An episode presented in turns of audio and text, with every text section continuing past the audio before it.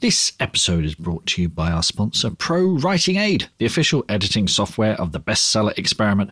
Pro Writing Aid is so much more than a grammar checker, it's a style editor and writing mentor all in one package. What's more, Pro Writing Aid integrates the Scrivener. Word, Google Docs, Chrome, Safari, Firefox, OpenOffice, and Outlook. It's designed for the smarter writer, which is all of you. And as a listener of the bestseller experiment, you can get a whopping 20% off right now go to prowritingaid.com, choose your license length, and enter the discount code BXP. That's prowritingaid.com, choose your license length, and enter the code BXP. Hello, listeners, and welcome to this special episode from the archives. This is a golden oldie full of great evergreen advice for writers. It's a rerun, basically. Whilst we work on something very, very special. Or very, very special indeed. We were so young and naive, weren't we, Mark? Oh, we were, but our guests, our guests were brimming with wisdom. So enjoy. And we'll be back next week with a brand spanking new episode of the Bestseller Experiment. To read Back to Reality, the best selling novel of the Bestseller Experiment by the two marks, go to bestsellerexperiment.com forward slash back to reality. And subscribe to this podcast to get loads of extra bonuses. Go to bestsellerexperiment.com forward slash subscribe. Let's run the show.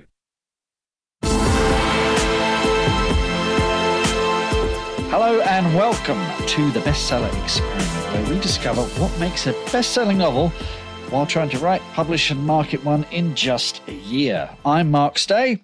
And I'm Mark Desvaux. And before we dive in, I want to thank our sponsors, Scrivener, the official writing app of the bestseller experiment. If you haven't tried it yet, pop along to literatureandlatte.com to try your 30 day free trial. So, Mark, our very special guest today is none other than best-selling author Joe Abercrombie. Tell us about Joe. Well, Joe, um, this was at GollanczFest again. GollanczFest is just a cluster of best selling science fiction and fantasy authors. And I was very keen to get some time with Joe because he's celebrating 10 years since the publication of his first book, The Blade Itself, which is uh, the first book in the First Law series. And this is one of my favorite fantasy series that I've ever read. It's it's in a subgenre of fantasy called grimdark, which is kind of if you're familiar with Game of Thrones, that's considered grimdark, and it, it sounds kind of dark and grim, uh, hence the hence the name. but what it's it's kind of stands in juxtaposition to the that classic Tolkien style of fantasy with the pure-hearted hero who's on a noble quest and up against an evil villain. What Joe and people like George R. R. Martin before him do is they have the heroes are much more compromised. Their villains have a certain amount of empathy to them. You know, they these feel like real people and real situations. And sometimes life is unfair. People will be bumped off. People will die. People you love will be, you know, hacked to pieces in horrible ways. So, um, they're really, really intriguing, gripping books. And uh, like I say, Joe is celebrating 10 years since his first one, which is called The Blade itself. And um, more recently, he's written YA uh, books as well, a little trilogy called the Shattered Sea series, which are fantastic. But when I spoke to Joe, um, we started by talking about his short story collection, and then and then we got on to talking about being a writer for a living, which mm. is very interesting. Well, you know, the thing that fascinates me when we're talking about best selling authors as well as is there's this incredible, like we learned with Shannon, just how, you know, you don't need to be writing specifically in what we think of as a typically mainstream genre to be a bestseller. It's what, what we're discovering is you become a, you can become a specialist in a particular genre and there are enough readers in that genre to, to become a bestseller. Is, is that what you'd kind of consider Joe to be?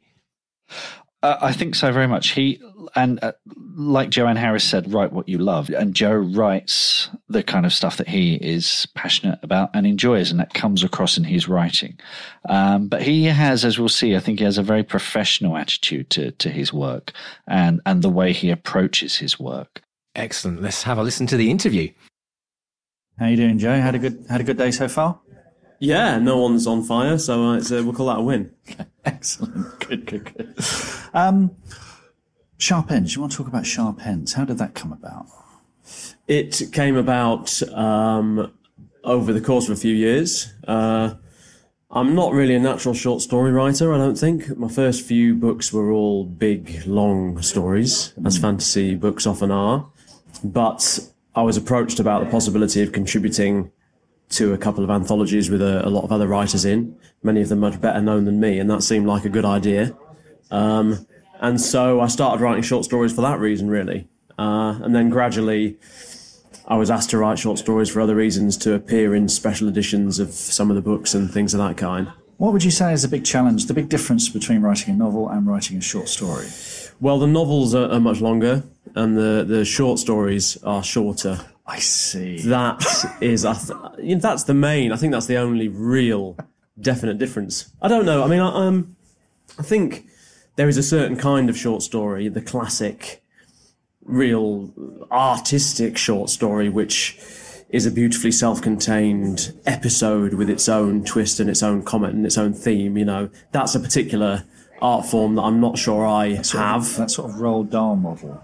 Yeah, I mean, uh, yeah, or uh, an F. Scott Fitzgerald model, you know, with a beautifully Henry James with a beautifully turned short story. I mean, that's not so much my thing, but I would tend to do more scenes, uh, you know, individual scenes that hopefully have a twist and a point to them. But I don't, I don't feel I've necessarily my natural length is is much longer. Um, but it reached a point where I've written enough short fiction for, I maybe had eight or nine stories, and um, to consider putting together a a compilation of them all. And then because I needed to write three or four more, it seemed like a good idea to have a kind of set of characters uh, in the in the Fafhrd and the Grey Mouser mould, who I could come back to for kind of little episodes from a, a, a career of misadventures, if you like, And it that would unify it and give it a kind of unifying thread. Well, like. yeah, and it must be fun because you've got a very well established universe now, and you can go explore corners of it that perhaps a novel doesn't allow you to do.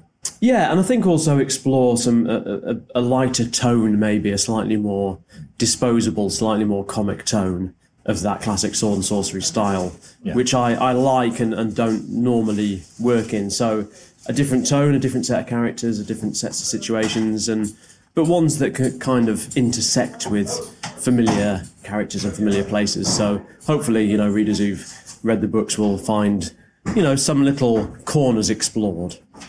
Now, Joe, would it be fair to call you a best-selling author?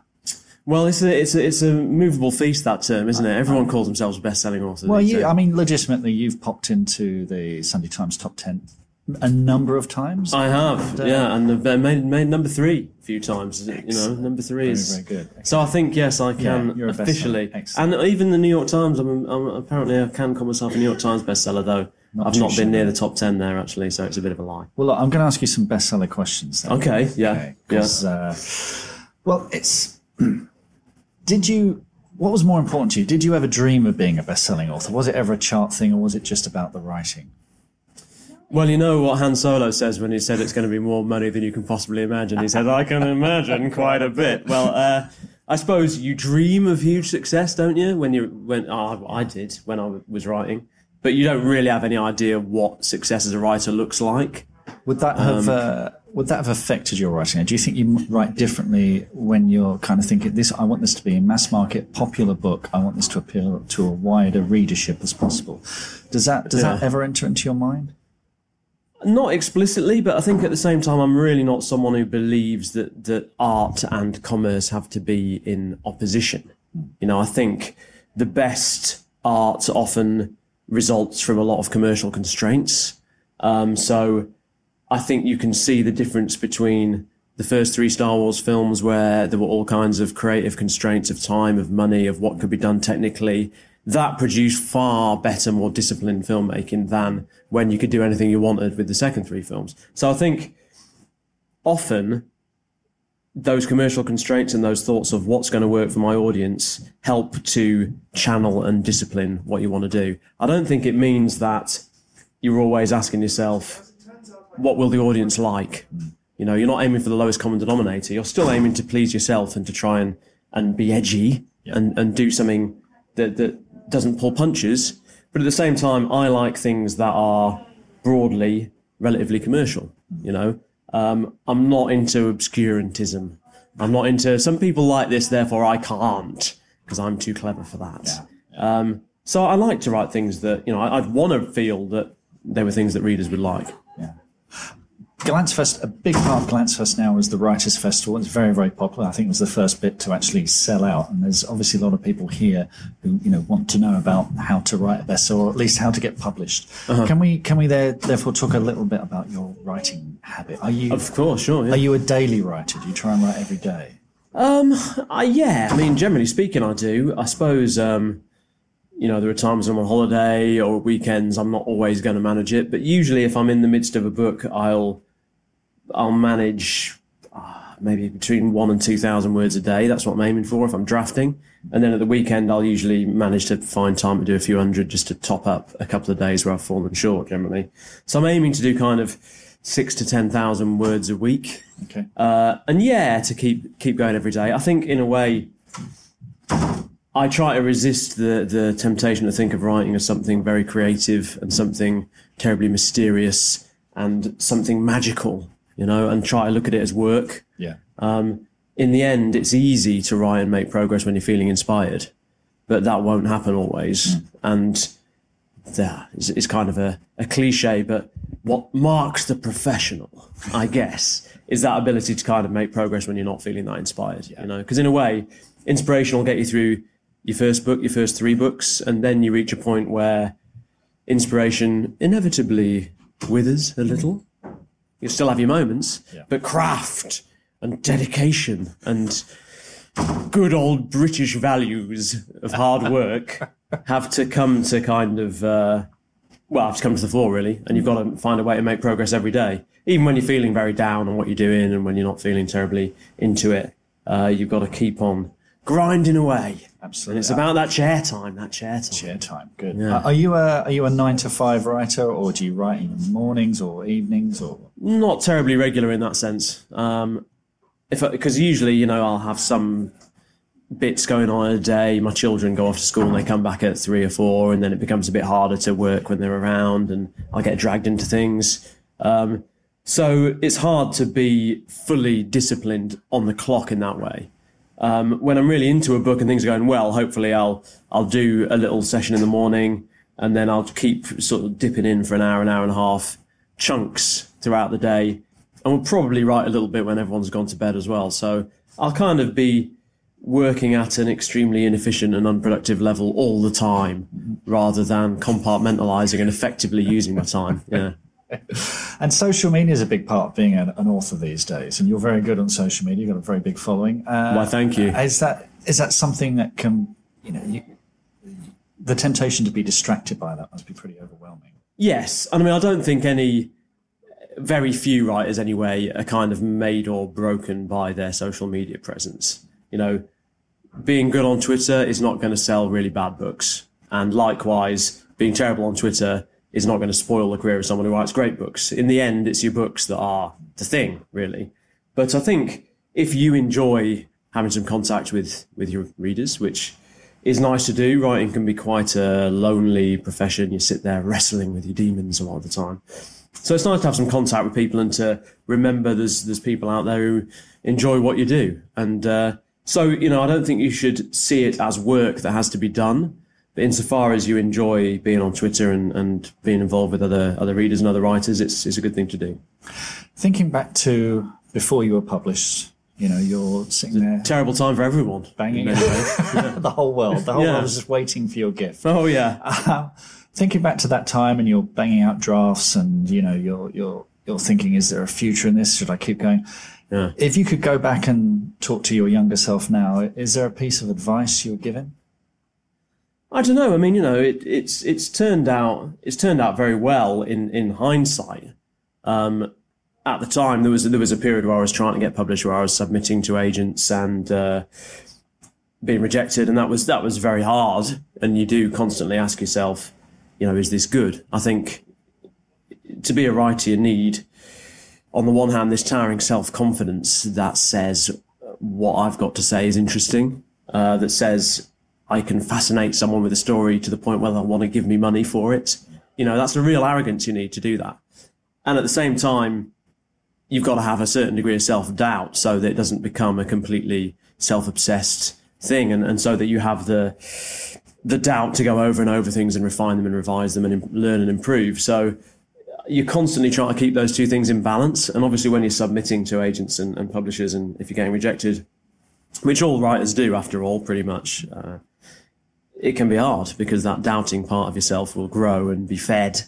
Um, so I suppose I'd just tell tell myself, you know, you've got to keep bashing away. Really, You've got to keep going and try and be as confident as you can and and uh, persist, and hopefully things will pay off. It's always a strange stroke of luck, I think, that brings any writer uh, a deal.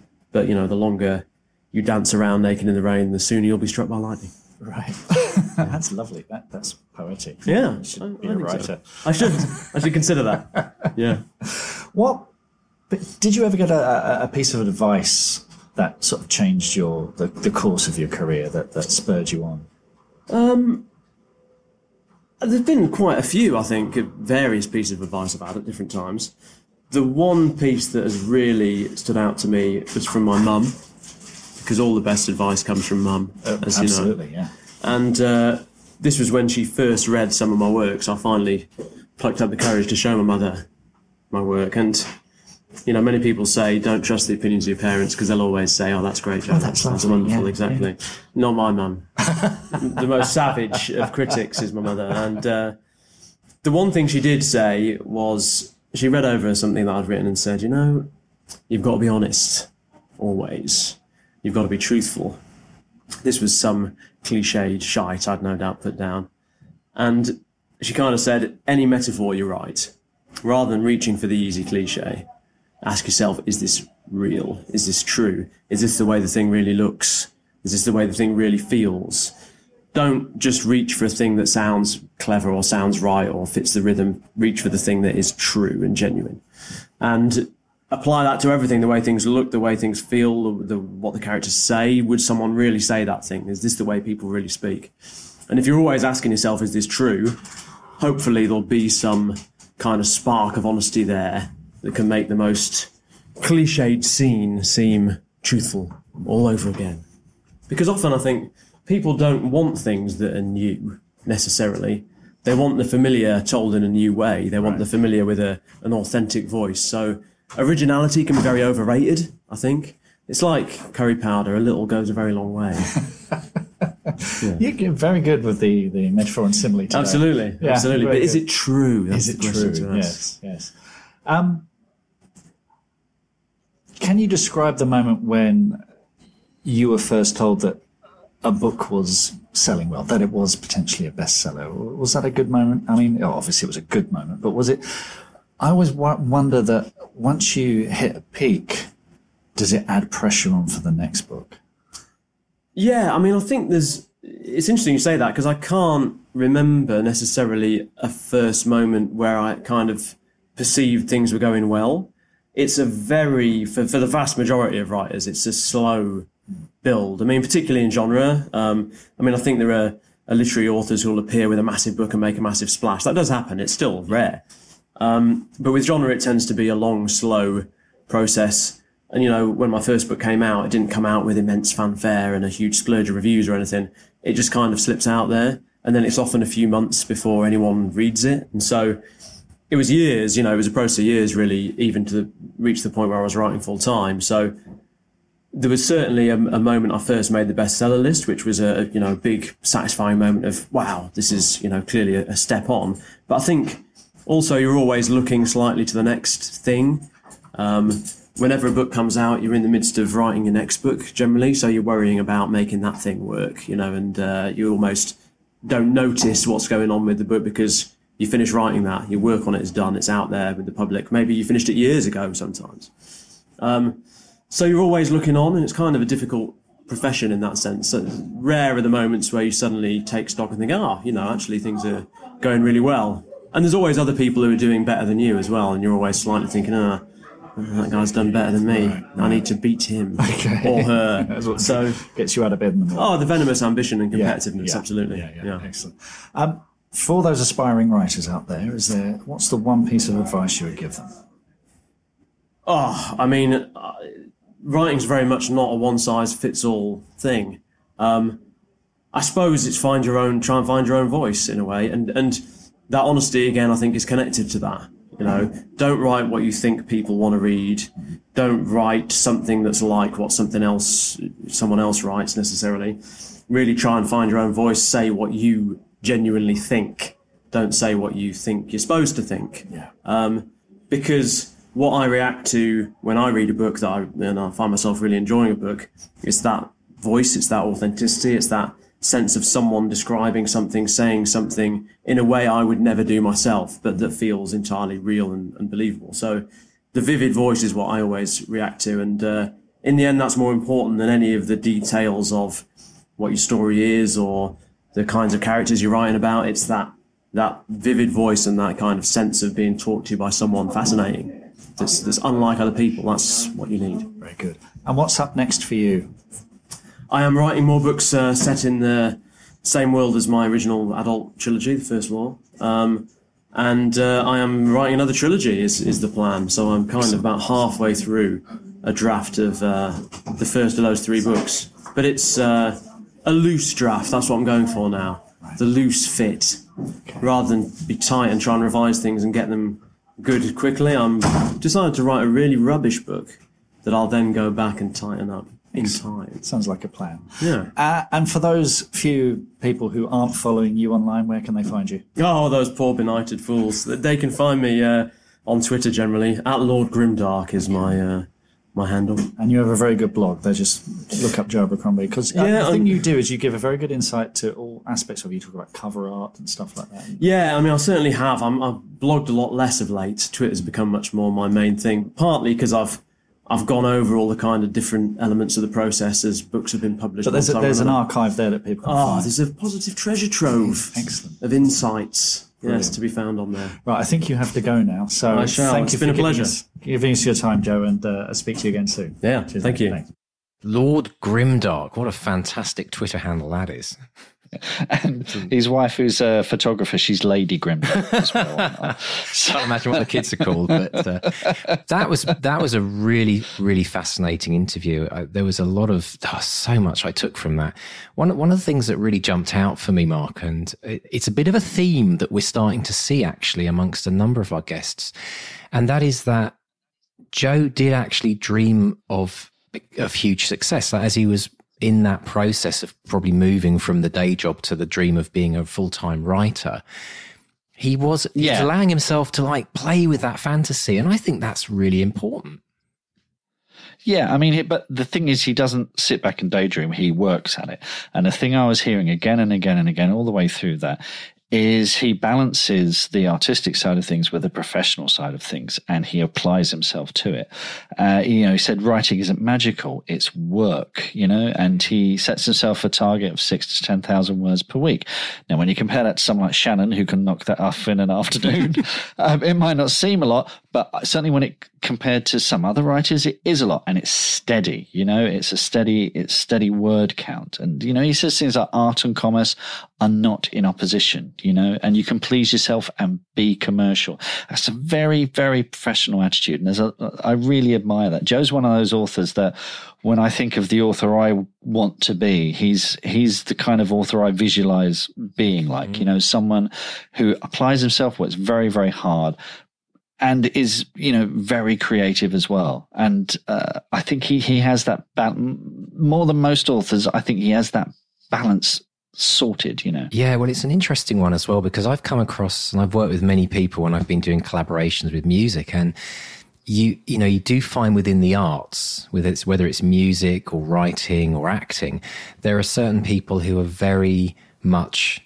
100% committed to the art. And and there is you know to even talk about business or, or anything around the idea of you know earning money for a living doing what you do uh, it's almost like it infiltrates um, the purity of the art form. And i think what's really fascinating is joe definitely sees both sides. He's come from you know a background where he's been working you know f- for having Yeah. a normal day, normal job as it were and that and that thing of being a pure artist, that's great and that is to be admired. But we're working in the sphere of we want to have a bestseller. We want to appeal to the mass market. And I think when when you're doing that, then you do have to take on these commercial considerations. And that doesn't necessarily mean massively compromising what you write. Mm. But I think it it it it's um you know, like he says, it's it's it's not magic, you know, it's work. Uh, I love the phrase he, he, he, used as well, which is, you know, the, the professional makes progress when they're not feeling it. You know, it is like going to a job and applying yourself and sitting down and pushing the boulder up the hill, you know? Yeah. Uh, even yeah. when you don't feel like it. Whereas the artist, you know, waits for the muse and strikes when the muse hits them and that's fantastic. And there are people who, who I know, you know, writers and artists and musicians who do that, and the work they do is just fantastic. But uh, it's not delivering to order. And if you're an author who, and this goes for independent authors and published authors, because if you're an independent author, you're going to have a, a readership out there who's expecting new books again and again and again. Mm. If you're signed up to a publisher, you might have a three book contract and you've got to deliver a book a year. And if you miss that, then you'll start getting a reputation as someone who doesn't deliver, someone who, you know, who's, who's problematic. And that can endanger your career. So it ups the stakes when, when, uh, when there's expectation. Like yeah, that's. I mean, there's a whole there's a whole episode I think we could we could talk about um, with regards to the kind of the importance of deadlines. I think that's a massive one, especially for indie authors, of which you know I know there's a ton of ton of uh, indie authors listening to this podcast. So one of the one of the things that uh, I I really I really find fascinating with that whole balance is is do, you know that question if you want to be a bestseller, do you have to see it as work? Because I, I had this, I had this thing when I first started my own businesses up, um, going back about 15, 20 years ago now. What I found interesting is I, I was doing what I loved. I, I was living my passion and I dropped the word work from my vocabulary because I felt like every day I was like a kid in a sweet shop. You know, I was playing with my passion. And I always tried to get away from that word work. So I, I didn't want to associate that with, you know, the office and the manager telling me what you have to do. So when you write, I mean, do you see it as work or do you see it as play? Um, I see it as a necessity. I'm compelled to write. I write every day because I enjoy it and it is problem solving. And yeah, I mean, sometimes first thing in the morning, it's kind of right. Okay, where are we today? What have we got to do? Okay, and it's it's it's you know when you sit at a desk and you lay out things for the day, you maybe do a to do list or something. It's it's the same kind of thing there. You know, I I kind of say, okay, this is what I want to achieve today. Let's see if I can get to the end of this chapter, the end of this scene, uh, and work on it again and again and again. Mm. So you know, you set yourself goals and you try and achieve them. And if that's work, that's work. You know, so. Yeah, I guess it just depends. I mean, I'd say going to work, sitting down at the desk, that's the working bit. But once you're actually sitting down, that's when the play begins in terms yeah. of having fun. But I do take what Joe said about, you know, he was saying it was quite interesting. What didn't he say? That, you know, after the first, you know, one, two, three books, it's suddenly, suddenly it can, you know, the muse and the enthusiasm can can sometimes drop. And I'm sure that's a lot. of people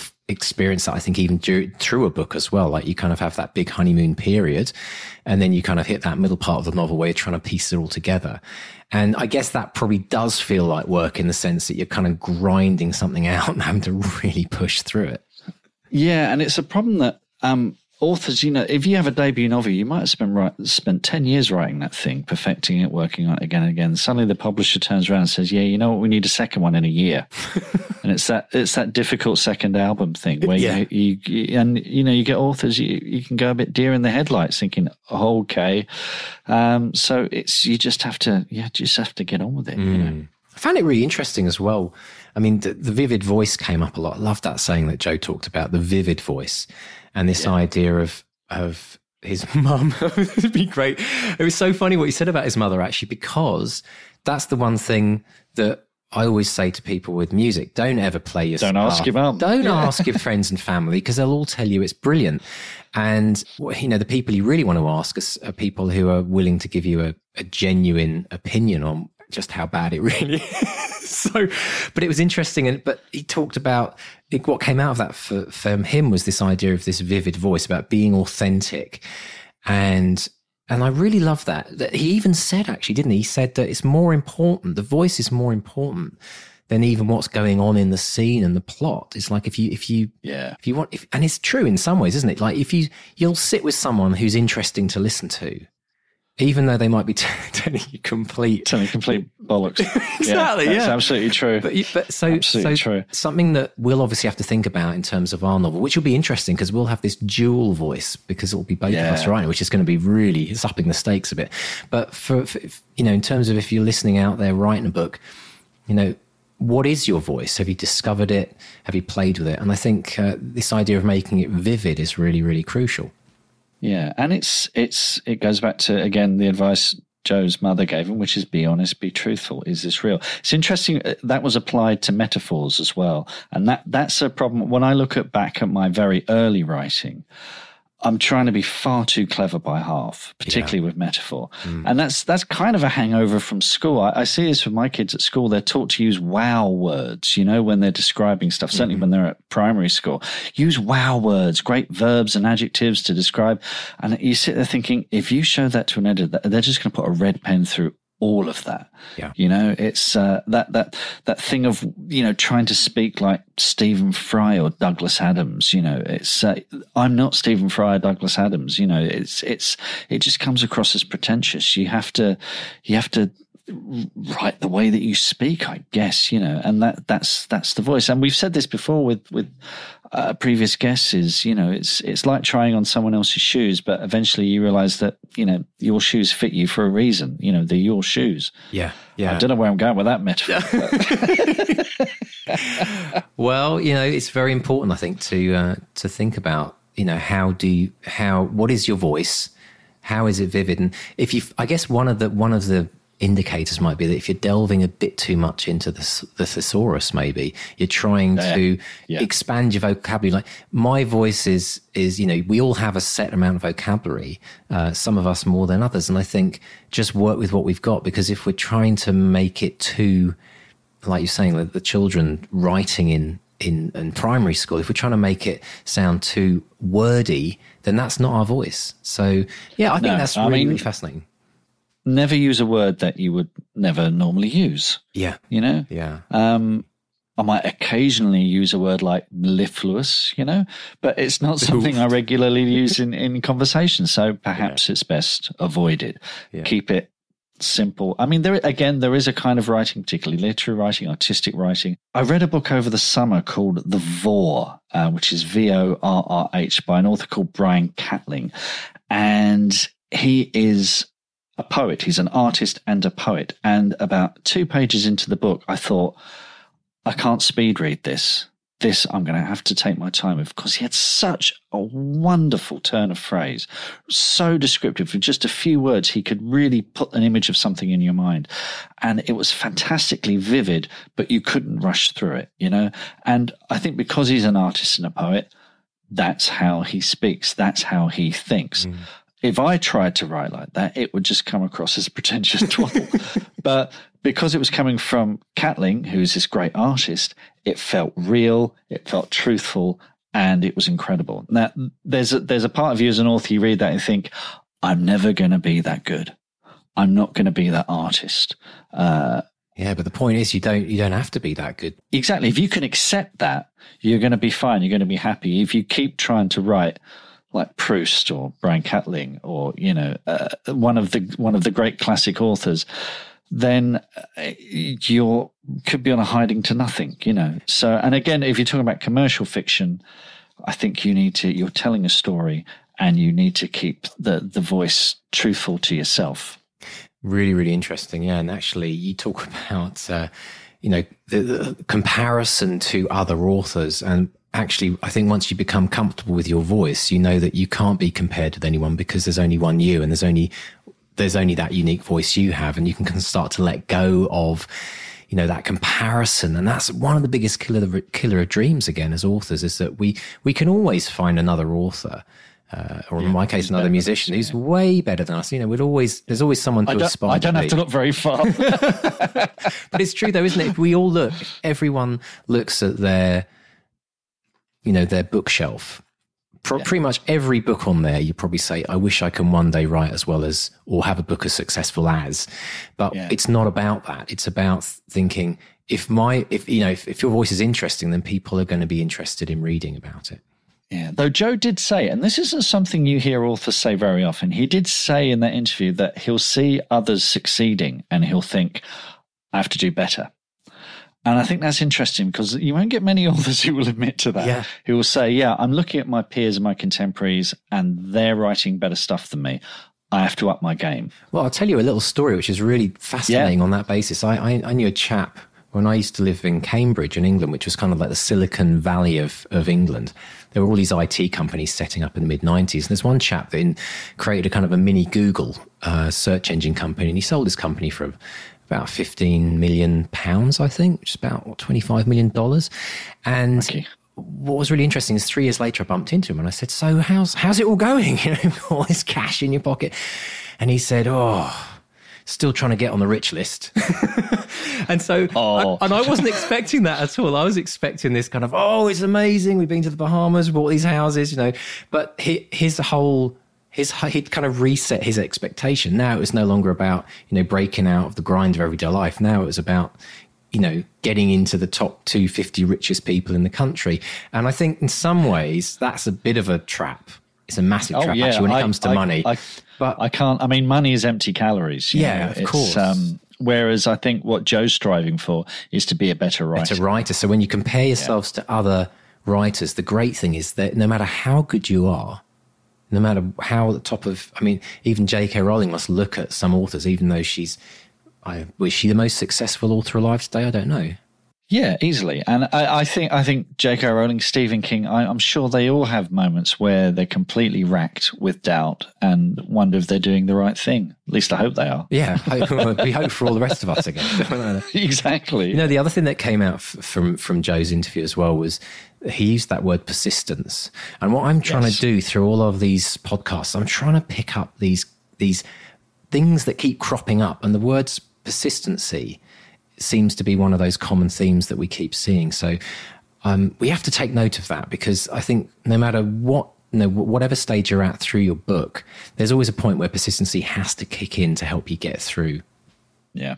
Yeah, definitely. And what, what I also found interesting, just from a perspective of someone who works for his publisher and was there when Joe first arrived, I remember reading his manuscript, being very excited by it, selling it to, you know, the retailers.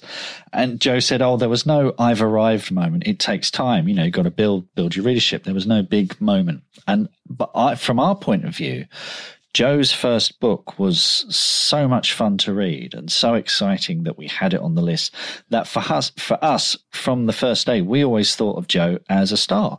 We always thought this guy has something special and you know we wanted to go out with as big a splash as possible with the debut book. And obviously you know you're not going to get in the top 10 necessarily with a debut fantasy novel. Genre is difficult. You do have to build. But for us for the publisher we did think of him as as as a star.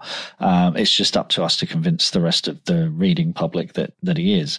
But for you know it's um it's interesting that he's again i guess because he still had a day job you know he's he's got a young family. And uh, so for him it's it's getting to a level where he can drop the day job and and then concentrate on it full time i guess Yeah, and I found it interesting as well that he said that, you know, his routine, and I guess this is probably a very individual thing, but his routine was kind of based around his family life. Like the kids would come home in the afternoon and he'd, he'd no doubt get, get distracted or come bundling into his writing area and start like jumping on him and wanting to play on his computer and stuff. But I'm, I'm wondering, um, you know, in terms of, in terms of that routine, it, it makes me kind of wonder, you know, I, in fact, I, I want to nick the question of the week this week, if you don't mind, Mark, because this is a big thing. I think there's a lot you of people. You can't hijack I- it from well, our, our listening I know, I know. Um, I apologise to everyone who sent a, a question, but I think you know we've had a number of questions around this theme, so I'm going to try and just kind of summarise them. And it, we talked before about when to write, like the ru-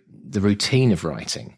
We were we were talking about regular writing, you know, and the fact that we shouldn't fetishize the writing process. Whereas r- routine, I think it's a question of you know, it, like we said earlier, you sit at a desk or wherever you wherever you are, and you you try and make it a daily regular thing. You know, you, you have to you have to approach it with a professional attitude. I think you and on the days when you're not feeling it, you've still got to do it.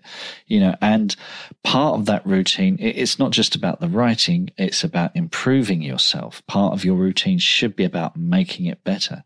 And then when you've finished it and you're sending it out there, I guess part of the routine of being an author is dealing with rejection, you know, balancing self confidence, self doubt, uh, Joe had a lovely phrase. It was something about, um, you know, the more you dance in the rain, the sooner you'll be struck by lightning. Uh, well, which threw the word naked in there, if I remember.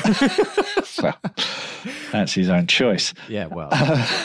so yeah, I, I, mean, writing is is isn't just about putting words on on the page. It's it's a it's an attitude, I think, and the you know your mind is always ticking over, and I think that's the routine. Is have your ideas radar always on. So when you're talking to someone and you have an idea, jot it down. I think that's, it's not about, you know, the routine of, uh, of actually sitting and writing. It's the routine of thinking like a writer, mm. of having a writer's mentality. Uh, and again, if you're a best selling you're aiming to be a bestseller or a commercial author, I think you need to to always be on the lookout for new ideas because you are going to need to deliver on a regular basis, and that goes if you're an indie author or if you're a, you're you're with a publisher. You know, you if you're not delivering on a regular basis, there's plenty other books to read, you know. So you need to keep your readership on the hook and and and entertained, yeah. and that's hard. That's really really hard. I'll be really interested to hear about people who are joining us on this journey about their routine. Maybe if they wanted to pop along to the Facebook page and tell us what routines work for them. I think, you know, we can inspire each other with different types of routines we have. I'm very much the kind of, you know, I'm in my office at nine o'clock in the morning and, you know, I'll, I'll, I'll have a lunch break and I'll work right the way through to, you know, late afternoon, early evening. And I think that, you know, that works for me, but it doesn't work for everyone. And I think when you move into that professional writing sphere, um, you know, as Joe said, he's kind of like his penance was having to top up a few hundred words at the weekend if he hadn't quite hit his target. But again, another theme that we're seeing about the importance of word count and having a an idea. It's it's in some ways. If it kind of reminds me, you know, it's funny, Mark. It kind of reminds me a bit of people who are massive runners, you know, people that go out and do those five, 10K runs and they're up yeah. before work. And then it's all about how many K did they cover during the week. It's almost very similar to that with writers. And, and it doesn't matter whether they were slow or fast kilometers, they were still kilometers. And it's the same with, you know, it doesn't matter whether they're good or bad words, but you did the words. And that's the thing that really is, uh, you know, coming home for me with that. So excellent stuff. So, I think we're uh, ready for a bit of a, a quick one minute motivation mark around. Um, no. Yes. Let me assume the position. Absolutely. Are you ready? And I always like to draw something from what we've been talking about here. Um, and the motivation this week is around persistence. Because as we've learned from Joe today, persistency is key to everything. And this is, doesn't matter if you're writing a book, if you're applying for a job, um, if you're doing any other form of artwork, or you've got a major dream, persistency is absolutely crucial. And if you don't have persistency in your mix, then it will not happen. It absolutely will not happen. So the way I look at things is the things that stop us from from being persistent is when we hit some kind of brick wall or some kind of failure. It might be rejection of a novel. It might be hitting that middle part of the book where you just don't know where to go. And that is where you have to reach for persistency. So the minute you feel crushed by something, rather than dwelling on the woe is me and oh you know i you know i knew i wasn't cut out for this you have to reach for persistency. You have to ask yourself what do i need right now to push through? Because if you look back whether it's the beatles who were rejected by you know 42 all the major record labels there whether it was jk rowling that i believe had her book for with many major publishers until she was finally picked up by by someone. The thing that kept them going was persistency and never giving up. You've got to believe that it will happen. It will happen, not can happen or might happen, or you might get luck. You've got to believe it will happen. And that's where you hang on to persistency. So we must remember that, Mark, as we hit the middle of our book and start wondering where we go next. What what you're saying is to keep dancing naked in the rain. Absolutely, keep dancing naked in the rain. And uh, Now, you know, if you, if any of our listeners have been arrested for such a crime, uh, Mr. Desvaux will uh, testify for you in court as a character witness. Uh, Absolutely. so uh, it's all yeah, about persistency, Gov. Give him a break. Your Honour. Excellent stuff. Excellent. And don't forget to nip over to our website, bestsellerexperiment.com, where we are compiling the very best of this show, the best tips from million selling authors, million selling publishers. And you can download your free copy. And then each week we're going to be emailing you kind of updates of the summary of the best tips. So pop over to there. You can also join us on social media at Bestseller Experiment on Facebook and Bestseller XP at Twitter. And you can follow us on Twitter too. I'm at Mark Stay, and Mr. Desvaux is at 4000 Saturdays, 4000 Saturdays. I have a blog as well uh, called Unusually Tall Stories, and I write about writing stuff on there as well. And we'd like to thank again our sponsors of the show, Scrivener. If you are a serious writer, this is the tool for you. You've heard Mark and I are using this now for our novel. And one of the incredible things is they've just come out with a new iOS app. So if you've got iPhone, um, iPad, and the like, pop over to uh, iTunes and you can buy this app for so, so cheap. And I have done it this week. I have taken the plunge and I'm going to start looking at writing the novel that Mark and I are writing together on both my PC desktop. And I'm also going to go out and about and try it out on the iPad and I'll report back some of the things that I discover. So it's an incredible app. It actually can pull files from places like Dropbox.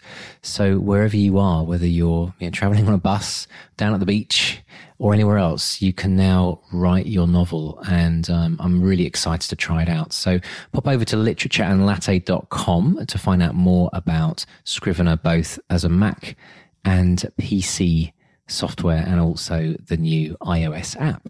Also, remember that you can pop over to our website to enter a number of different competitions that we've got live right now. You can win Michael Connelly's latest book signed, and we've also got Bryan Cranston's memoir, A Life in Parts, signed along with, are you ready for this? A pair of signed tighty whiteys. Mr. Walter White, Breaking Bad, he has signed us a pair of tighty whiteys. And um, we found out the other day that apparently Tighty Whitey's actually auctioned on eBay for nearly $10,000. So pop over to the website and enter now. Brilliant. And we just want to thank everyone who's gone over to the podcast on iTunes and rated it and reviewed it. We really do appreciate that. And please, please, yes. please do remember to subscribe, rate, and review. It makes such a difference to getting it out there and helping. Because we do, we, we're going to say this again, you know, we see a car crash happening in our world right now, trying to get our bestseller, but we know that out there, one of you listening will get inspired to write a bestseller. So if you are, make sure you come to the website and join us to sign up to this 52 week incredible wacky races that it's rapidly becoming.